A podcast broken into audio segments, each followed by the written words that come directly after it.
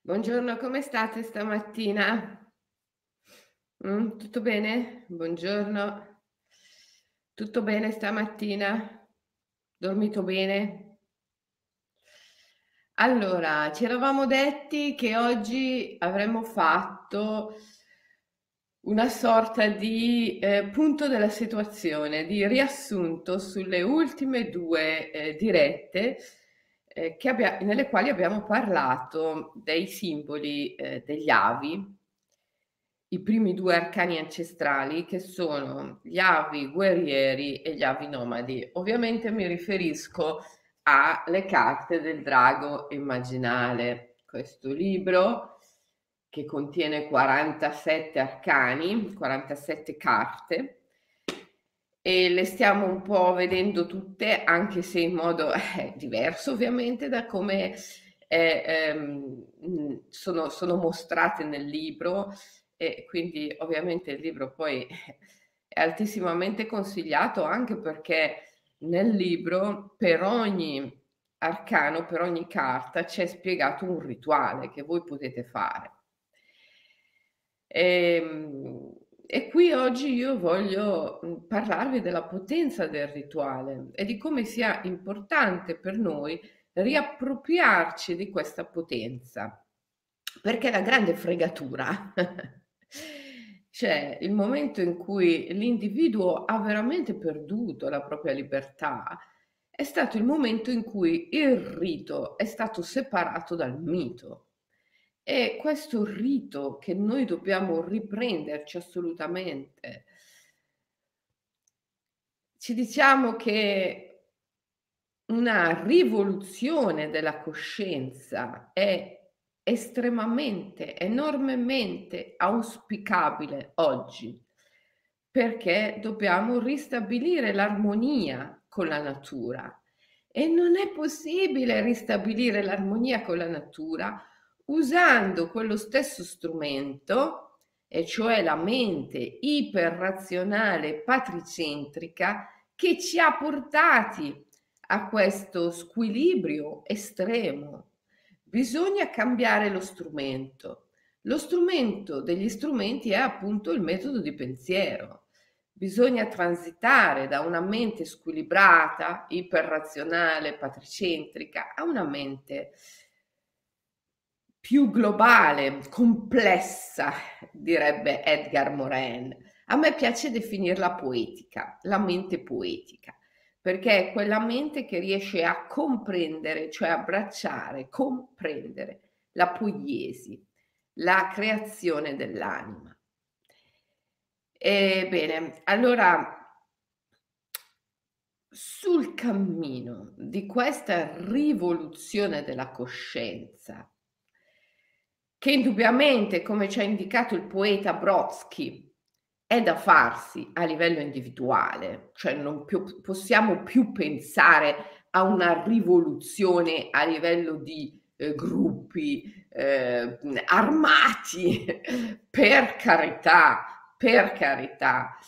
Ormai abbiamo eh, le, le straprove che le rivoluzioni violente armate non solo sono sanguinarie, quindi insomma sono deprecabili, ma poi non cambiano nulla sostanzialmente.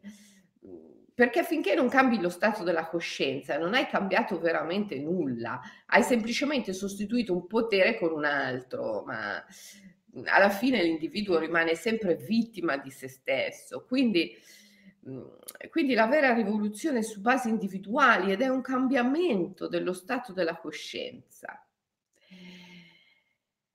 cosa deve fare l'individuo? Cioè cosa deve fare ciascuno di noi per operare questa rivoluzione della coscienza? Beh, ogni giorno ci diciamo qualcosa da fare e ogni giorno aggiungiamo un tassello a questa rivoluzione. Oggi ci concentriamo sull'elemento fondamentale, che è riprenderci il rito, riprenderci il rito. La rivoluzione della coscienza deve portarci a ritrovare la libertà delle origini e a questo fine dobbiamo assolutamente riprenderci il potere del rito, riprenderci il potere del rito. Cosa vuol dire? Ne abbiamo parlato l'altro giorno quando abbiamo parlato degli arcani ancestrali, gli avi guerrieri, i battori e ci siamo detti ciascuno di noi ha degli avi guerrieri potentissimi che possono aiutarci a vincere tutte le piccole e grandi battaglie quotidiane. Il problema è che gli individui non sono più capaci di relazionarsi con i, con i loro avi, con i loro poteri, le loro vere doti, talenti, le loro vere capacità e possibilità. Perché tutte queste sono aspetti dell'anima, sono spiriti, dei, dei, numi la tua possibilità di amare, di conoscere, di perdonare, di essere in relazione, di viaggiare tra i mondi. Tutte queste possibilità sono dei, dei, sono spiriti, sono anche organi, sono anche organi, come diceva Jung, gli organi sono gli dei il cuore è la tua possibilità di amare, il cervello è la tua possibilità di conoscere, l'intestino è la tua possibilità di provare emozioni, il fegato è la tua possibilità di perdonare, i reni quella di purificare, il pancreas quella di viaggiare tra i mondi, i polmoni la possibilità di essere in relazione. Gli organi sono gli dei, sono possibilità e eh,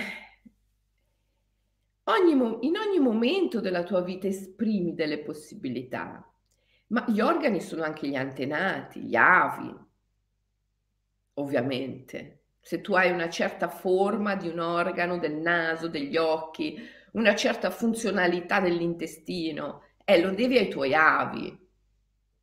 Quindi gli organi sono anche gli antenati e gli antenati sono quindi anche possibilità come mettersi in contatto con gli avi, con gli organi, con gli dei, con gli spiriti, con le nostre possibilità, doti, talenti, capacità, attraverso il rito.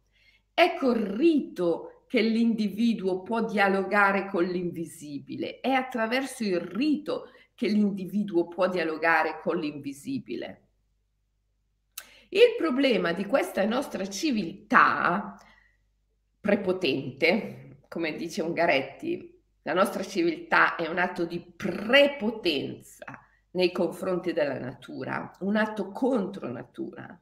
Allora, il problema di questa civiltà prepotente, squilibratamente patricentrica, è che il potere del rito, cioè la capacità di mettersi in comunicazione con le doti, i talenti, le possibilità, le capacità che sono poi rappresentate in tantissimi modi, dagli organi agli antenati.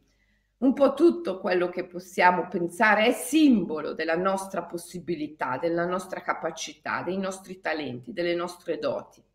Allora, il problema di questa civiltà è che la possibilità di metterti in relazione con le tue stesse doti, i tuoi talenti, le tue capacità, quindi il rito, il rito, questo potere, il potere del rito, ti è stato tolto, ti è stato tolto.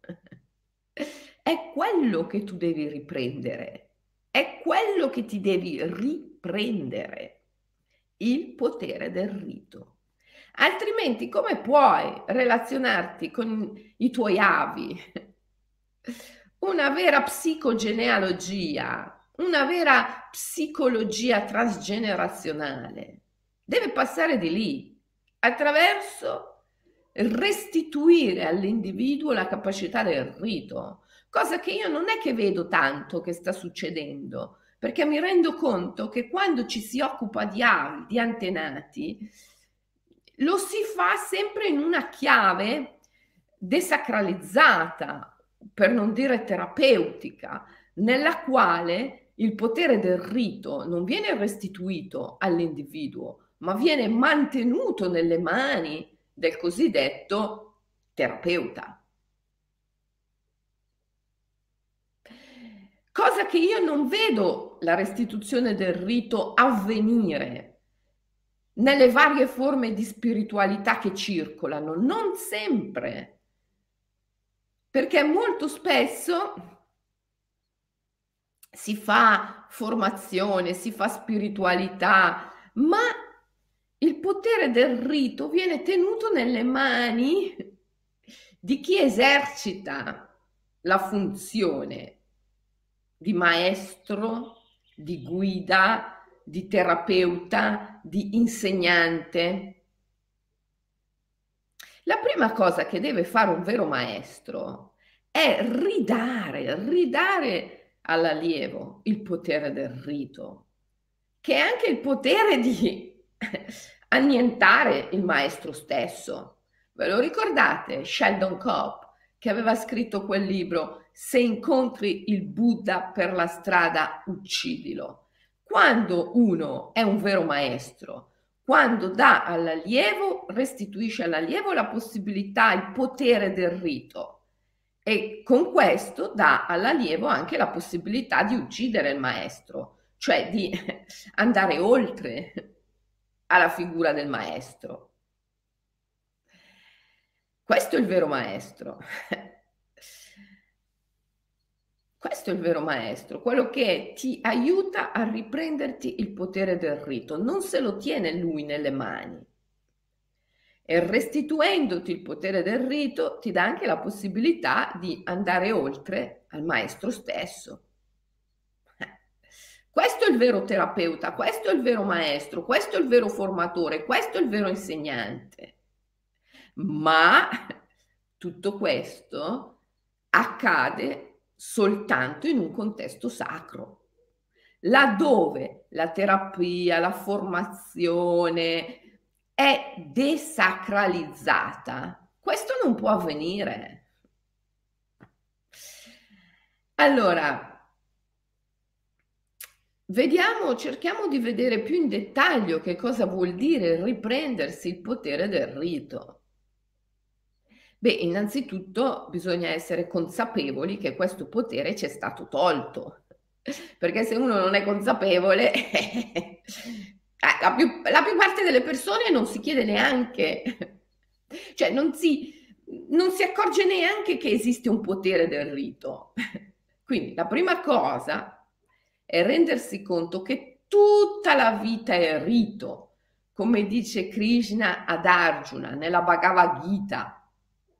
Ricordati Arjuna che tutta la vita è rito e che non esiste che un rito, il rito del sacrificio, il sacrum facere, il darsi, l'offrirsi. E tu, caro Arjuna, sei colui che vuole il sacrificio il sacerdote che celebra il rito, l'oggetto che viene sacrificato e colui al quale il sacrificio è dedicato. Indubbiamente verissimo quello che dice Krishna nella Bhagavad Gita, verissimo, indiscutibile per forza, è ovvio. cioè, è chiaro che tutta la vita è rito e che questo rito è il rito del sacrificio, perché qualsiasi, qualsiasi cosa tu faccia, ti dai, ti offri. Io non posso stare qui a parlare con voi senza darmi, offrirmi. Ma questo darmi, offrirmi non è solo che io vi passo le mie conoscenze, ma è anche che il tempo scorre, che io nella misura in cui sto qui con voi mi dissolvo vado verso quella che viene chiamata morte. Sono evanescente, per cui mentre sono qui con voi, piano piano svanisco. Questo è il darsi, l'offrirsi, inevitabile di ogni rito. Tu non puoi annusare un fiore, tu non puoi respirare dell'aria senza simultaneamente darti, offrirti, perché in quel mentre, in quel tempo in cui tu annusi il fiore o respiri l'aria, un pochino, sempre di più, sempre di più svanisci, svanisci, ti dai, ti offri. Non c'è nulla, nulla che tu possa fare senza simultaneamente un pochino svanire.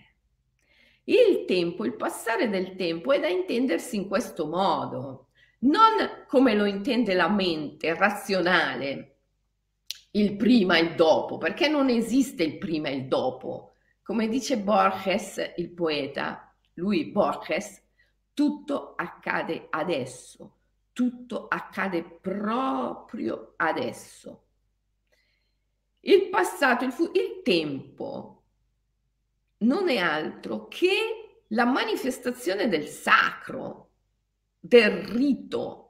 Non esiste il prima e il dopo, esiste solo la dimensione sacra del rito, il tuo darti, darti, offrirti in ogni cosa che fai.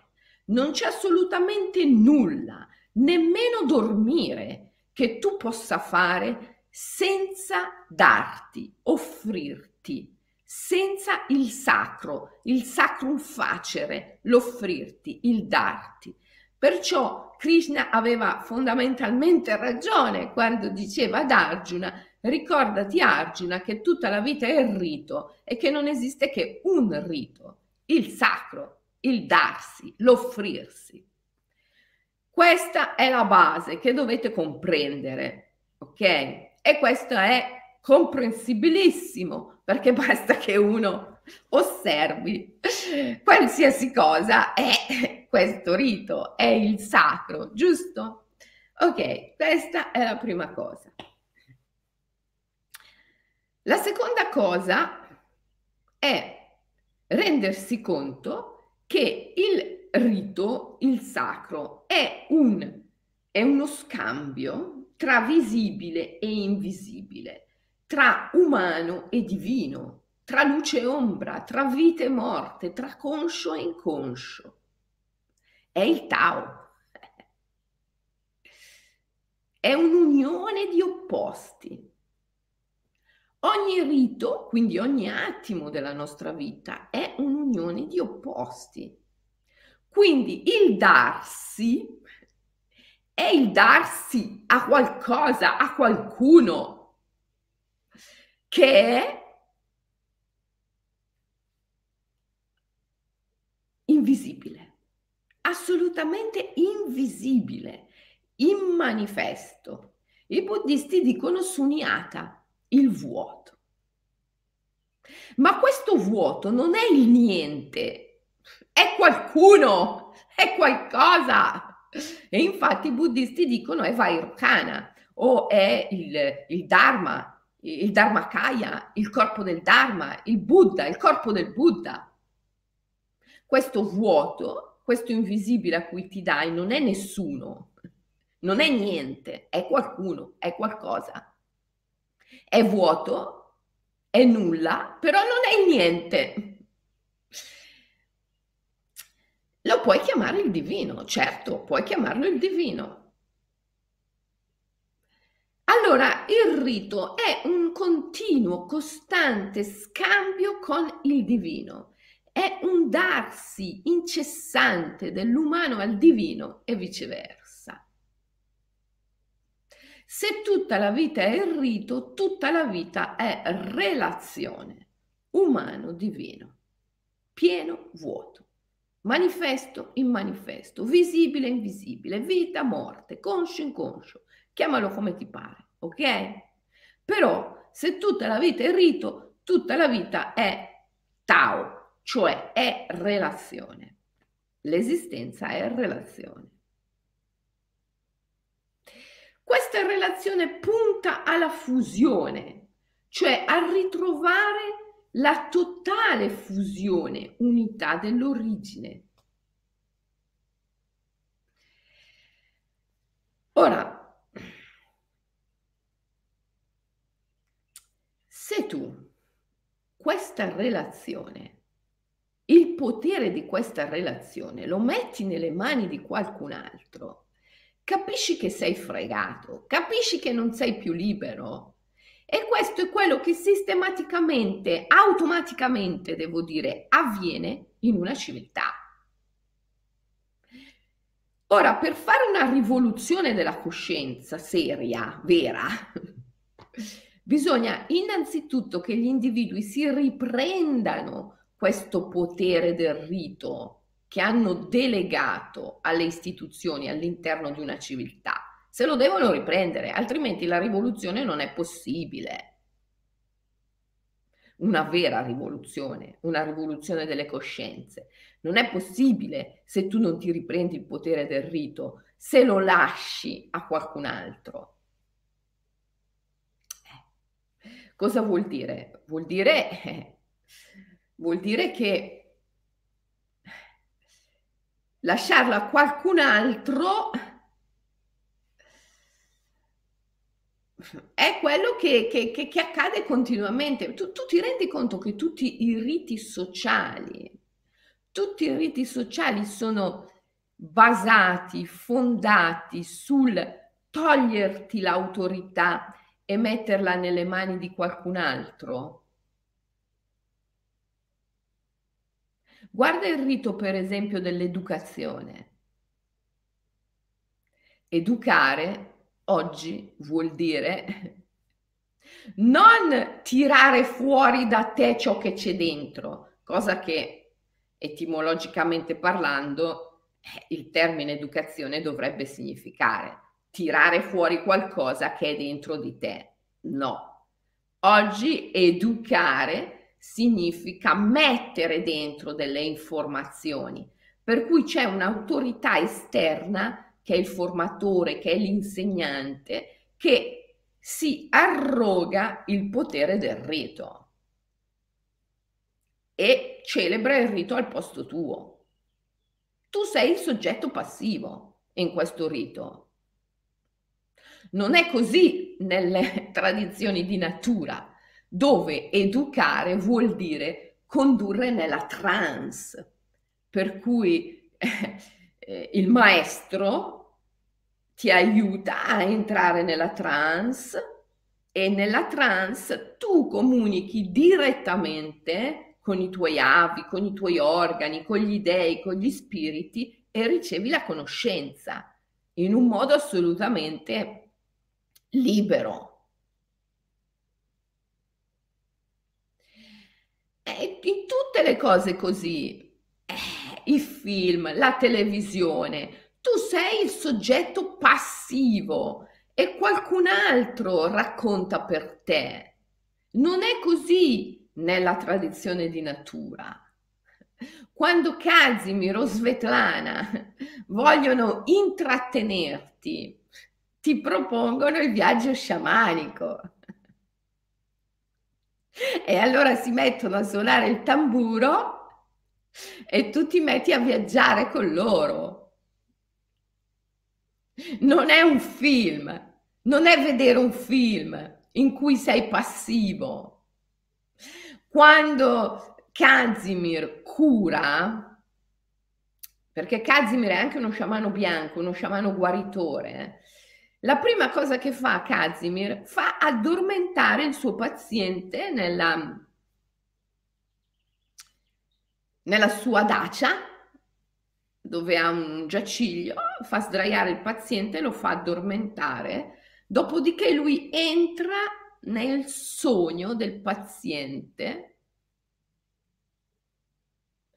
e gli dà delle indicazioni su come deve fare per parlare con gli spiriti, i quali diranno al paziente cosa deve fare per guarire, oppure opereranno la guarigione già lì al momento nel sonno.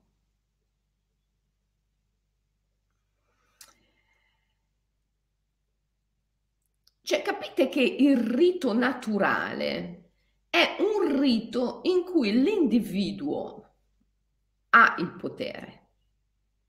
Il rito sociale, nel rito sociale il potere è sempre esterno, estraneo, è sempre di qualcun altro. Siamo arrivati agli estremi quando siamo arrivati all'industria alimentare, cioè qualcun altro che produce e procura il cibo per te. Questo è tremendo, questo è tremendo. Questo, questo è tremendo. Voi pensate che nel Lingam Purana, che è un Purana, quindi un testo molto antico, c'è una profezia che riguarda su per giù la nostra epoca e dice sul finire del Kali Yuga chi più mente più ha potere in seno alla società. Non si raggiunge neanche l'età media della vita, che è di 100 anni, è pieno di falsi profeti e bla bla bla. E poi la cosa più grave di tutti, la cosa più grave di tutte è che si vende cibo già cotto sulle piazze. È la cosa più grave, si vende cibo già cotto sulle piazze. Cioè cosa vuol dire? Vuol dire che qualcun altro si arroga il potere del rito, della comunione, perché il cibo è comunione, è comunione con il divino. E questo è, è spiegato molto bene nell'Eucarestia, dove si mangia il corpo del Cristo e si beve il sangue del Cristo. Il Dharmakaya direbbero i buddisti, il corpo del Dharma. Quindi mangiare, bere è comunione con il divino. La, la cosa più grave, dice il Lingam Purana, è che nella nostra civiltà il potere di questo rito è delegato agli altri, a qualcun altro. Quindi è assolutamente necessario riprendersi questo potere assolutamente necessario riprendersi questo potere. Il rito nella nostra civiltà è fatto in modo tale da sostenere l'immagine del leader, del capo, di un'autorità esterna all'individuo. È questo rito che va superato. Non esiste un'autorità esterna a te, in nessun modo. Bisogna che tu ti riprendi il potere del rito. Bisogna che tu ti riprendi il potere del rito. Questo ha origine in un'idea, che poi è l'idea base di tutte le altre idee. È che è l'idea di un Dio che vive in un cielo lontano. Come diceva James Hillman. Hillman diceva, quando eh, gli animisti, i primitivi, pregano sia fatta la tua volontà, si rivolgono all'albero, al lupo, all'aquila. Quando l'uomo moderno prega sia fatta la tua volontà, si rivolge a un Dio che vive in un cielo lontano. Capisci che questa idea è alla base di tutte le idee di leader, di capo, di imprenditore, che è quello che ha l'idea e tutti gli altri lavorano per eseguire, è assurdo. Ecco perché io stimolo e sostengo così tanto la vostra creatività. Anzi, vedevo ringraziare, ieri ho postato anche delle foto di tutti i regali che mi sono arrivati, i vostri libri, i vostri manufatti, i vostri disegni. Vi ringrazio tantissimo. Ehm, ma vi ringrazio perché lo fate, cioè lo producete, perché vi impegnate in un'attività creativa. Impegnarsi in un'attività creativa è il primo passo per riprendersi il rito, per riprendersi il potere del rito. Perché cosa vuol dire essere impegnato in un'attività creativa? Vuol dire risvegliare il potere di relazionarti in modo diretto con l'invisibile, senza passare attraverso qualcun altro. Mi spiego? E quindi risvegliare una dote, un talento, una capacità. Riprenditi il potere del rito. Cosa vuol dire riprenditi il potere del rito? Riprenditi il potere del rito vuol dire vivere nella consapevolezza che la vera relazione è la relazione umano e divino. Quindi, qualsiasi cosa succeda, oggi cosa ti succede? Hai fame, devi mangiare stai nella relazione diretta con il divino. sei tu che in qualche modo scegli il cibo, lo manipoli, eh, lo divori. Non prendi del cibo preconfezionato. Cosa ti succede oggi? Ti succede che vuoi imparare qualcosa? Allora, cerca di chiudere gli occhi, di entrare in meditazione, di aprire gli occhi che guardano dentro, di essere in relazione con l'invisibile, perché in questa relazione c'è la conoscenza, non hai bisogno di andare a prenderla da qualcun altro, è già dentro di te. Che cosa ti succede oggi? Sei stanco, vuoi divagarti, vuoi svagarti un po', svagarti un po'. Non accendere la televisione. Fai un viaggio sciamanico, fai un disegno, un dipinto, suona un tamburo, fai una danza, crea qualcosa, non accendere la televisione. che cosa devi fare oggi? Che cosa ti succede oggi? Ti fa male da qualche parte? Entra dentro di te per qualche istante stai nella pura sensazione. Riconosci che dentro di te c'è ogni possibilità, ogni talento, ogni capacità di affrontare la situazione. Dopo puoi andare anche da qualcuno, certo, ma tutto quello che succede dopo non è che la manifestazione di un rituale che è necessario, come dico sempre io, non ci si può sottrarre alla cura, ma se tu l'hai capito fin dall'inizio che il potere è dentro di te, allora dopo tutto il rituale della cura è appunto rituale in cui tu ti rendi conto che stai celebrando qualcosa che è dentro di te. L'altro, l'altro è il tuo specchio, lo specchio del tuo stesso potere di guarigione. Il medico, il terapeuta è lo specchio del potere di guarigione che è dentro di te. Ricordati Arjuna che tutta la vita è rito e che tu sei colui che vuole il rito colui che celebra il rito, ciò che viene sacrificato nel rito, è persino colui a cui il rito è dedicato. Riprenditi il potere del rito, assolutamente riprenditi il potere del rito. E riprenderti il potere del rito significa riportare questo potere nella natura, perché tu sei natura, tu sei natura. Quando tu ti metti di fronte a un albero o a un fiore e tiri fuori, tiri fuori da questo albero, da questo fiore il suo potere, simultaneamente lo tiri fuori da te. E come fai a tirare fuori il potere dall'albero, dal fiore?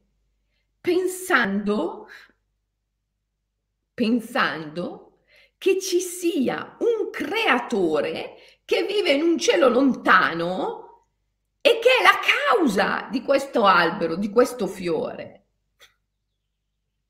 È così che tu togli all'albero e al fiore la sua sacralità, il suo potere, ma nello stesso tempo lo togli anche a te stesso. Devi riportare questo potere dentro l'albero, dentro il fiore e quindi dentro di te, dentro il tuo stesso corpo. La creazione in ogni suo momento ha in sé il potere creativo. Perché nel Tao il visibile e l'invisibile, l'umano e il divino, il creatore e il creato sono dentro l'uno nell'altro e sono inscindibili.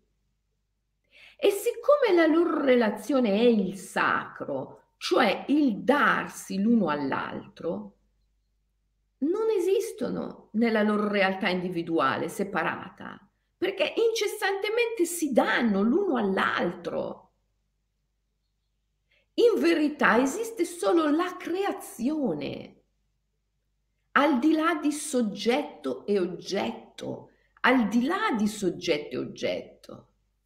Quindi nell'albero, nel fiore che tu vedi, c'è tutto il potere della creazione. Non è esterno, estraneo, non vive in un cielo lontano, è dentro nell'albero, nel fiore, è dentro nel tuo corpo. Devi riprendere questo potere. Allora riprendi il potere del rito. Allora fai una vera rivoluzione. Perché allora non deleghi più all'altro, l'imprenditore, il capo, il leader, sei tu, tu che crei. Non che c'è un imprenditore che ha un'idea e tutti gli altri eseguono. Non che c'è un leader, un capo che ha il potere del rituale e tutti gli altri eseguono. Non esiste. Fin tanto che vivremo in una società così, avremo sempre un atteggiamento distruttivo nei confronti della natura. Perché vivere in una società così è vivere in una società desacralizzata, dove il divino non è nella natura.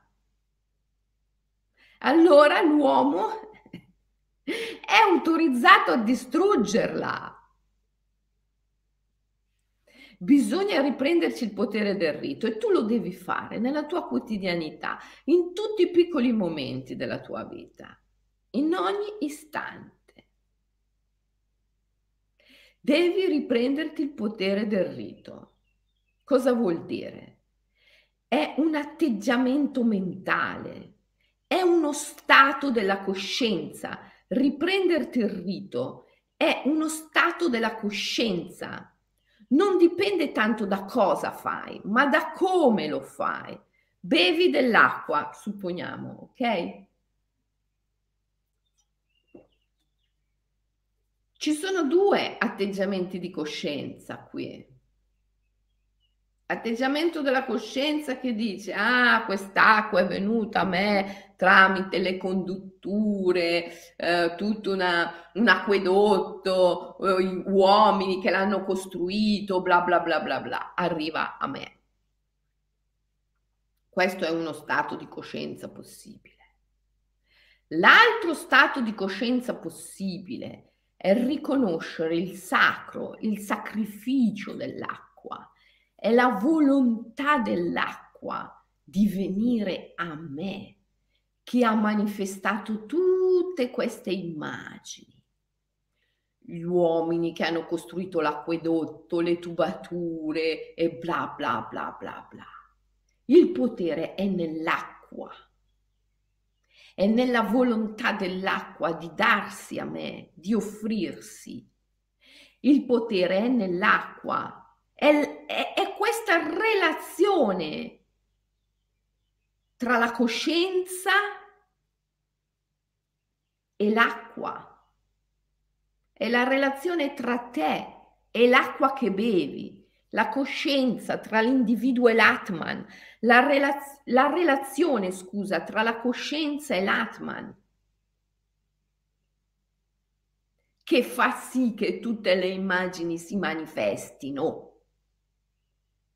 Oh, ma mi stai seguendo? Asco- ascoltami bene perché è fondamentale. Tu devi avere il potere di riprenderti il rito. Tu devi avere il potere della libertà. Per avere il potere della libertà devi avere la conoscenza, devi capire, devi vedere. Devi vedere. Se no come puoi essere libero?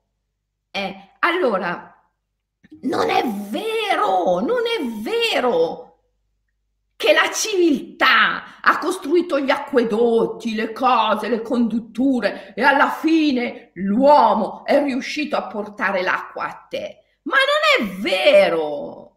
È il potere dell'acqua, è la volontà dell'acqua di darsi, di offrirsi nell'incontro con la tua coscienza che ha manifestato, manifesta, anzi manifesta nel qui e ora, perché tutto accade adesso, tutto accade proprio adesso, come diceva Borges, tutto accade adesso, tutto accade proprio adesso e tutto accade a me, dice Borges nell'Aleph, bellissimo. Eh? Quindi è la tua relazione con lo spirito dell'acqua Vogliamo chiamarlo Poseidone? Vogliamo chiamarlo Grande Madre? Chiamalo come ti pare. Vogliamo chiamarlo il divino? È certo che l'acqua è il divino, certo che l'acqua è il divino, porca miseria. Prova a stare due giorni senza bere. Prova a stare due giorni senza bere, dopo mi dici dov'è il divino, eh? È lassù, in un cielo lontano? Oppure è nell'acqua? Dov'è il divino dopo due giorni che stai senza bere? Dov'è? È lassù in un cielo lontano oppure è nell'acqua? Certo che il divino è nell'acqua, il divino è nell'acqua che bevi. E allora capisci che è questa relazione, questo Tao, questo incontro tra umano e divino, tra la coscienza e l'Atman, che manifesta tutte queste immagini, che racconta tutta la storia di come l'acqua arriva a te. Allora, ma che cavolo di storia ti stai raccontando? Ti stai raccontando una storia di sfruttamento, di fatica. Ah, le condutture, gli acquedotti, la società, la civiltà, il potere. Ma che storia ti stai raccontando? Cambiala cambiala sta storia perché è una storia tremenda, è una storia che L'acqua per arrivare a te deve passare dal cemento, deve passare dalla fatica, deve passare dal lavoro, deve passare dallo sfruttamento della manodopera, deve passare dalle multinazionali. Oggi addirittura l'acqua in alcune nazioni è stata privatizzata. Deve passare dall'economia, deve passare dalle banche. Oh, ma che storia ti stai raccontando? Svegliati, svegliati, svegliati. Tu hai il potere del rito, tu hai il potere del rito. L'acqua si dà a te, il divino si offre a te non alle banche, non alle istituzioni, non ai palazzinari, ai cementificatori. No, il divino, l'acqua si dà a te. E tu in questa relazione sei libero di raccontare la storia, come l'acqua viene a te. Sei libero. Allora entri in questa relazione ogni volta che bevi un sorso d'acqua Ogni volta che bevi, ringrazia l'acqua, il divino. Stai nella relazione. Prega. La preghiera è il fondamento, è il fondamento del riconoscimento della relazione. Ti prego, liberami. Ti prego, illuminami. Ti prego, dammi la forza di cambiare la storia. Ti prego, dammi il potere di, di celebrare la nostra relazione in modo libero, perché non esiste nessuno che porta l'acqua a te. Non esiste niente che porta l'acqua a te. È l'acqua che ti si dà, è l'acqua che ti si offre. Tutto quello che ci sta in mezzo è inganno, è imbroglio, è citta maia, un inganno della coscienza che ti sembra assolutamente vero, assolutamente vero.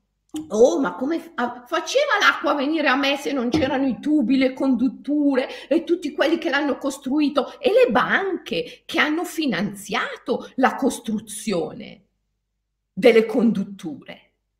Come avrebbe potuto arrivare l'acqua a me? Senza le banche, senza gli ingegneri, senza... Sembra tutto così vero, eh?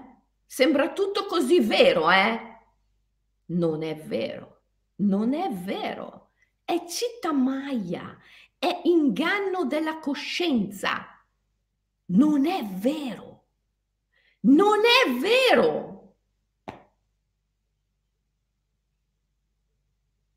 È Maya. E lo puoi cambiare. Come? Cambiando la relazione con l'acqua, cambiando il rito, cambiando la sostanza del rito che è lo stato della coscienza. Allora, ogni sorso d'acqua che bevi, ogni sorso d'acqua che bevi, togli tutto. Le condutture, gli acquedotti, le banche, i finanziamenti, le... non esiste, è Maya, è l'acqua che mi si dà. Il tuo rapporto con l'acqua deve essere diretto, diretto, diretto. Questo è lo stato della coscienza con il quale noi andiamo a fare la rivoluzione. Ma se noi non entriamo in questo stato della coscienza, non saremo mai dei guerrieri di luce e non faremo mai una rivoluzione. Quindi la prima cosa è entrare in questo stato di coscienza. Assolutamente sei autorizzato a dimenticare tutto quello che hai imparato a scuola. Entra dentro di te e trova la vera conoscenza lì dentro, lì dentro. Poi ogni cosa che sai, ogni cosa che sai, renditi conto che è una relazione diretta, umano-divino Ogni cosa che fai, vivila come una relazione diretta umano-divino. E questo ciò di cui ti devi riappropriare. Il potere di stare in una relazione diretta umano-divino. Mi sono ammalato. È colpa dello smog, colpa del... Eh, dell'aria inquinata, colpa del, del cibo, colpa del mondo tossico. Stai in una relazione diretta con la malattia. È un Dio, è una dea, è il divino, ogni evento è il divino e come tale non è causato da niente, non è causato da niente stai nella relazione diretta, nel sacro. Sei qui con me, io ti benedico. Svelati e svelami, risolvimi, aiutami. L'acqua che stai bevendo non è causata da nulla non è portata a te da niente né da nessuno. È una dea, è un Dio. Non ha cause, non ha cause. Tutte le cause sono città maya, inganno della coscienza. Stai nella relazione diretta, stai nella relazione non mediata da niente e da nessuno, stai nella relazione diretta con il sacro. Stai mangiando una carota. Stai nella relazione diretta. È la carota che è venuta a te, è il divino che ti si è dato. Non è causato da niente non è causato da nessuno. Non esiste qualcuno esterno a questa relazione che ha un potere. L'agricoltura, la tecnologia, i trasporti, le banche. No, quello è Maya, quello è Maya. La relazione con la carota è immediata, è diretta è il divino che ti si dà e il divino non è causato da niente e da nessuno. Stai nella relazione diretta. Ora, se tu riesci a stare in questo stato della coscienza 24 ore al giorno, 365 giorni all'anno, sei un guerriero di luce, sei un rivoluzionario. Cambi mondo. devi stare in questo stato della coscienza. È semplice, è semplicissimo. È lo stato della coscienza che possiamo definire il sacro. Il sacro. Togliere la mediazione. Questo purtroppo è quello che c'è in tutti i rituali sociali, no? Tu eh, nella religione sociale non puoi parlare direttamente con Dio, ci deve essere la figura del mediatore, il monaco, il prete, chi, chi, ti pare, ma nella religione sociale non puoi parlare direttamente con Dio, ci deve essere il mediatore. Nell'educazione sociale non puoi dialogare direttamente con la conoscenza, ci deve essere il mediatore, cioè il maestro nel processo produttivo sociale non puoi essere tu il creatore, ci deve essere qualcuno che crea e tu esegui. L'imprenditore, il capo, il leader e bla bla bla bla. Riprenditi il potere, riprenditi il potere, riprenditi il potere del rito. Questo è semplicemente un cambio dello stato della coscienza, non serve a niente scendere sulle piazze, fare casino, scioperi, eh, rivoluzioni armate, non servono a niente, oltretutto sono mm, violente e quindi disgustose, perché qualsiasi cosa passa attraverso la violenza è disgustoso. Non, e poi non serve a niente, non serve assolutamente a niente, perché se tu scendi sulle piazze e sei il solito babbano che ancora non è capace di riprendersi il potere del rito e ancora lo delega agli altri, che cosa farai della tua rivoluzione? Farai semplicemente un momento in cui tu togli il potere dalle mani di qualcuno per metterlo nelle mani di qualcun altro, ma tu nelle tue mani il potere non ce l'avrai mai. A che cosa ti è servito fare la rivoluzione? A niente. Quindi quello che voi vedete, la politica, è tutto un teatrino, è un teatro, è un teatro.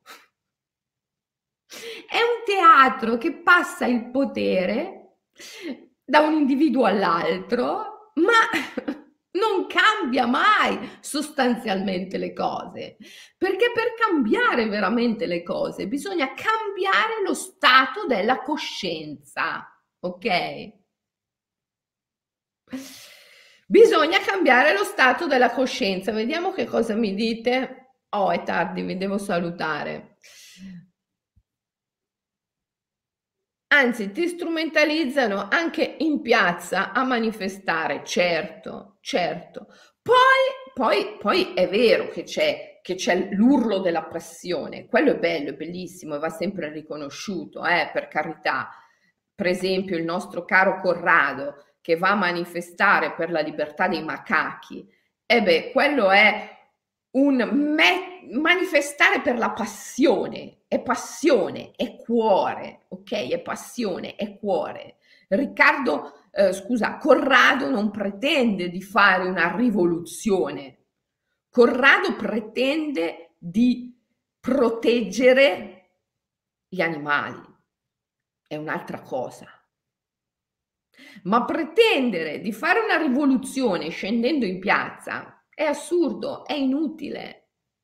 Bisogna cambiare lo stato della coscienza per prima cosa, come prima cosa. Dopo, dopo certo si può anche scendere in piazza, certo, ma chi scende in piazza? Devono essere individui liberi, altrimenti cosa possono produrre? Nulla. Fanno solo l'interesse di qualcun altro, che ancora una volta non sono loro. Quindi, cambiare lo stato della coscienza vuol dire relazionarsi direttamente con il divino, senza mediazioni e senza mediatori. Comprendere che tutto ciò che sta in mezzo alla relazione è Maya, è inganno della coscienza, è una storia, è una narrazione e la si può cambiare. Fondamentalmente non è vero. È inganno della coscienza. È la carota che ti si dà, è l'acqua che ti si dà, è la conoscenza che ti si dà, è la malattia che ti si dà, è la guarigione che ti si dà. E tutte queste cose non sono causate da nulla, perché sono il divino. Allora entra nella relazione in modo immediato, senza attribuire delle cause a ciò che sta accadendo. Stai nella pura relazione. Questo cambia lo stato della coscienza, toglie il potere, l'autorità nelle mani degli, degli altri, delle istituzioni e ti riprendi il potere del rito. Ok? Questo è quello che vi volevo dire riguardo al rituale.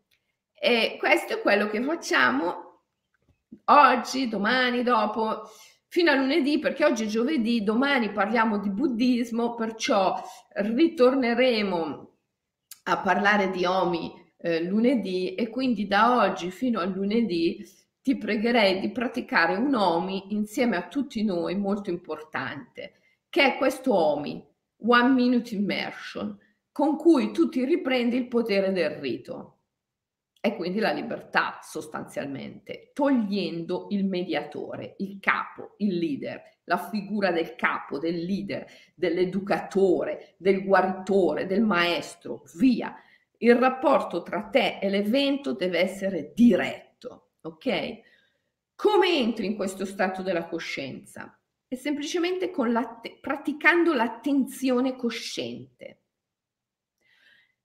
Ogni volta che sei in relazione con qualcosa e sempre tu sei in relazione con qualcosa, bevi, bevi un goccio d'acqua, mangi una carota, impari qualcosa, eh, stai bene, stai male, in ogni momento devi dirti, devi riconoscere la relazione diretta con il divino. Questa, questo dolore, questo piacere, quest'acqua, questa carota, questa conoscenza, questa dimenticanza, magari un momento in cui, oddio, mi sono dimenticato qualcosa, ecco, non è causata da niente. Non è che io mi sono dimenticato qualcosa perché ho troppe cose in testa. No, sei in relazione con il Dio, la dea dell'oblio. Un grande Dio, eh?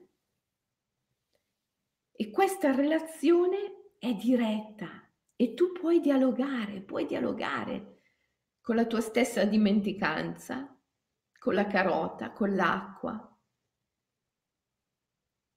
con la conoscenza. Puoi dialogare. E quello che devi dire è sempre Grazie. Ti riconosco. Ti riconosco. Ti riconosco. Aurobindo diceva Om Namo Bhagavate. Ti riconosco. Tu sei Bhagavan. Tu sei il divino nel suo aspetto di puro amore e io sono il Bhakta, sono l'amante del divino. Se tu in ogni rito, in ogni relazione riconosci Bhagavan, allora ti riconosci come Bhakta e il Bhakta è libero. Ok? Facciamo questo Omi? Cerchiamo in ogni momento della nostra giornata di entrare nella pura relazione, riconoscendo che tutto quello che ci sta in mezzo è Maya, citta Maya, inganno della coscienza, e dicendo a ciò con cui siamo in relazione, ti riconosco, ti ringrazio, ti amo e ti riconosco. Tu sei Bhagavan e io sono il Bhakta. Tu sei il divino nel suo aspetto di puro amore e io sono l'amante del divino. Se il Bhakta cerca ardentemente Bhagavan, Bhagavan cerca ardentemente il Bhakta. Alla fine vi trovate e quando vi trovate sei libero. Non c'è più un'istituzione, non c'è più un maestro, un prete, un terapeuta, un'istituzione che fa da mediatore, da mediazione. Alla fine il rapporto è diretto e in questo rapporto diretto tu sei libero. Ci vediamo lunedì, no, domani, venerdì per il buddismo. Domani parliamo di buddismo e poi eh, eh, lunedì riprendiamo. Ciao, a domani, praticate.